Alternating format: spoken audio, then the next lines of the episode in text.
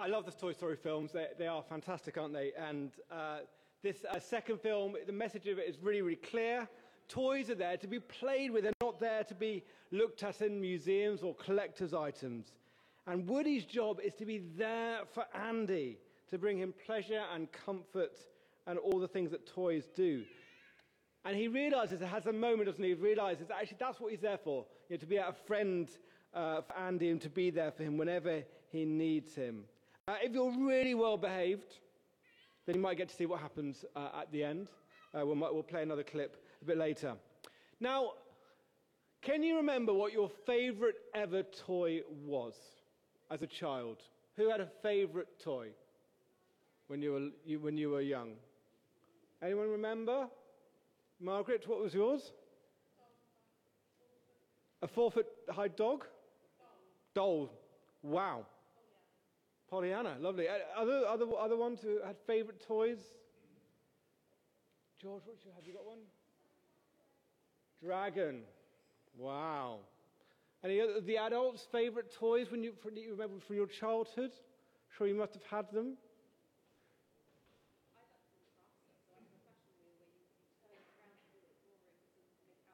Okay, sort of craft set, fashion thing. Buzz Lightyear, yeah, Ben's, yes, what's your favourite toy? A monster truck, cool. Louise, My Little Ponies. There we go. Anyone else? Lisa? A Violet Pickles doll. Very good. Anything, anyone's going, going right back kind of in the I'm sure some of you remember, yes, Tina? What was that? A post office set. There we go. Wow. Some of you, you know, you're, you're not owning up, but I'm sure you've got those uh, things that you, you love doing. One of my, uh, one of the, the, the, highlights of our wedding reception was when, uh, you're welcome was when, uh, in the middle of the father of the bride uh, speech, uh, Ian, Liz's dad, brought out Coco, the clown, who was Liz's favourite uh, favourite toy as a child. And it was a great moment in, uh, in, in, the wedding reception. Because toys mean something to you, don't you? Uh, I brought mine along. Well, I, couldn't, I couldn't really choose this morning. So you've got like this, this penguin. It's a bit gross. Or, or this penguin, you can choose. there we go. Uh, I think one was called Percy, and I can't remember what the other one also Percy. I like the name Percy. Works for Penguin. I, I like alliteration. Um, there we go. Uh, if you look closely, both of their beaks, they're not quite the same shape as they were because I used to suck the beaks. Um, it was a comfort thing. And, uh, and I mean, this one's got a little bit of a hole in him. It's about to lose his stuffing.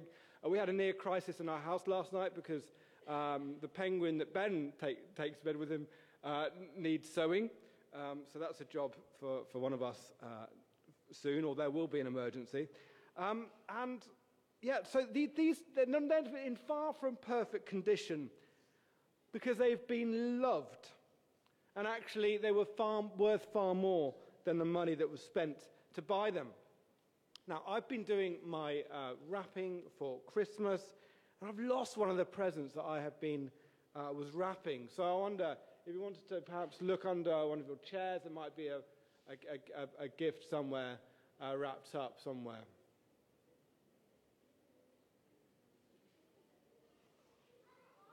Ah, there we go. You want to bring it forward? Well found. Ian, come up. So, uh, well, you have to. Can you open it for me and find out? I will. Jane found it as well. It's a crow. Oh. Keep going. Ah, it's a. Doll. It's a baby doll. Thank you very much. Thank you, Ian. And Jane, very helpful. This is a baby doll. It's there to represent Jesus, of course. You see, we've just begun, we were in the middle of our preparations for Christmas. Uh, obviously, it's been great to see the, the, the, the, um, the practice that you've had at wrapping. Uh, and, um, you know, how many of us have advent calendars? Quite a number of us do. How many of us have put up our Christmas trees or things? Lots of us have. Uh, how many have nativity sets? We have, we have about five in our house, all, quite a lot of them in the living room. I love this one. It's great that this one's back, isn't it? It's, it's great to have the uh, nativity set uh, that Anne and Tim have g- lend us year by year. We get properly into the Christmas spirit and we busy ourselves with preparations, of buying of gifts and food, wrapping presents, making plans to be with family, all that sort of thing. The thing is, we get so caught up in the whole busyness of the season that we forget what it's all about. We, we forget the whole reason for the season, you see. And um, there wouldn't be Christmas without Jesus. And if you take Christ out of Christmas, you're left with M&S. And get going, get given the way the, the rest of the high street is going, you probably won't have that in a few years either. But we, we leave Jesus in the box or the wrapping paper and we celebrate his birthday while forgetting to invite him to be at the heart of the party. I know because I do it because I get so busy with all the preparations for, for doing stuff for God that I don't remember to spend time with God in, this, in the midst of the season. So in Toy Story, we have this thing where Woody wants to get to Andy. He wants to do what he came to do, which is to be there for him. And amazingly, Jesus came to earth to be with us. And we're going to hear a Bible reading, I believe, that will tell us about that.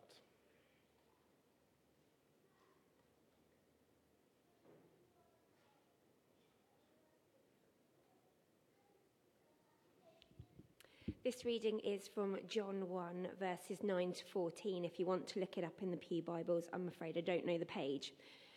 The true light. The true light that gives light to everyone was coming into the world. He was in the world, and though the world was made through him, the world did not recognize him. He came to that which was his own but his own did not receive him. Yet to all who did receive him, to those who believed in his name, he gave the right to become children of God.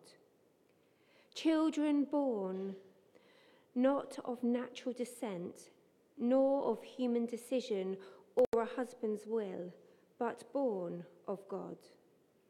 The Word became flesh and made his dwelling among us. We have seen his glory, the glory of the one and only Son, who came from the Father, full of grace and truth.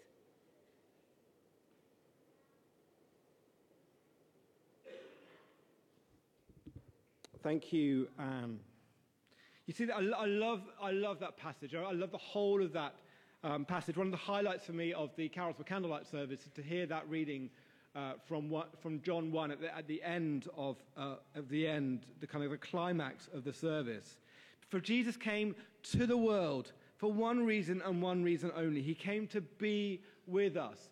Uh, the message translation has it, uh, he, he, the word became flesh and moved into the neighborhood. And that's what Jesus came to do. He came to show us that we're not alone, that whatever we go through in life, Jesus offers to go through with us. He didn't come to give us sweet and sentimental feelings or even an excuse for parties and a good sing along. He came to be with us.